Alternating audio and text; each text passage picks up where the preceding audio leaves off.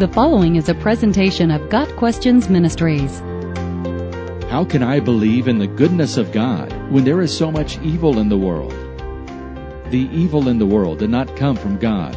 If Adam and Eve had only obeyed God, then they may have lived on earth forever, walking with God, tending the garden, working together. What might God's plan A have been? After they sinned, the created ones were not just on the same page with God anymore. God cannot tolerate sin and has no sin within himself. So mankind hid from God in guilt and fear. One could perhaps blame Adam and Eve for the evil in the world, as they blamed each other and the serpent. However, all have sinned and fall short of the glory of God. Romans 3 verse 23.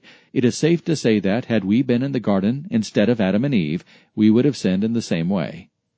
God is good in that He has a plan to redeem fallen mankind. The salvation Jesus provides attests to his goodness and love. The effect of the fall is universal, but so also is the offer of divine grace. The Bible clearly indicates the devastating effects of sin upon man and the hopelessness of man in solving his own sin problem.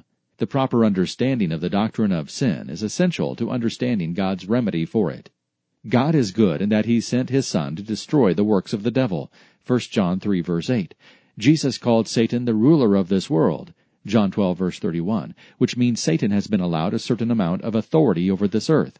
The blame for the evil in this world should be placed squarely upon Satan. Much is written about the devil. He comes only to kill, steal, and destroy. He is a fierce enemy. He is a liar and a murderer.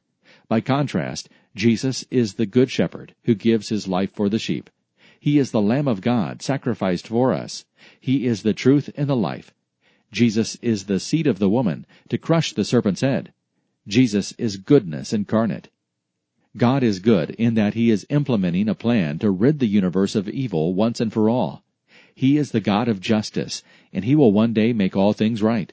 Sin and evil will be dealt with in perfect judgment. Because of Christ, we have the promise of Romans 16 verse 20. The God of peace will soon crush Satan under your feet. God is good in that he provides for his children. He gives life to all and upholds all things by his wisdom and power. He is patient with sinners, desiring them to come to repentance and find eternal life. He gives us eternal life, an abundant life now, free from the death penalty of sin. He is rich in mercy because of his great love for us. Ephesians 2 verse 4. Just picture the sinless one who created everything, willfully hanging on a cross and spilling his blood for the sin of those who put their faith in him. Who can charge him with injustice? Jesus proves God's love. Love comes from God. Everyone who loves has been born of God and knows God. Whoever does not love does not know God, because God is love.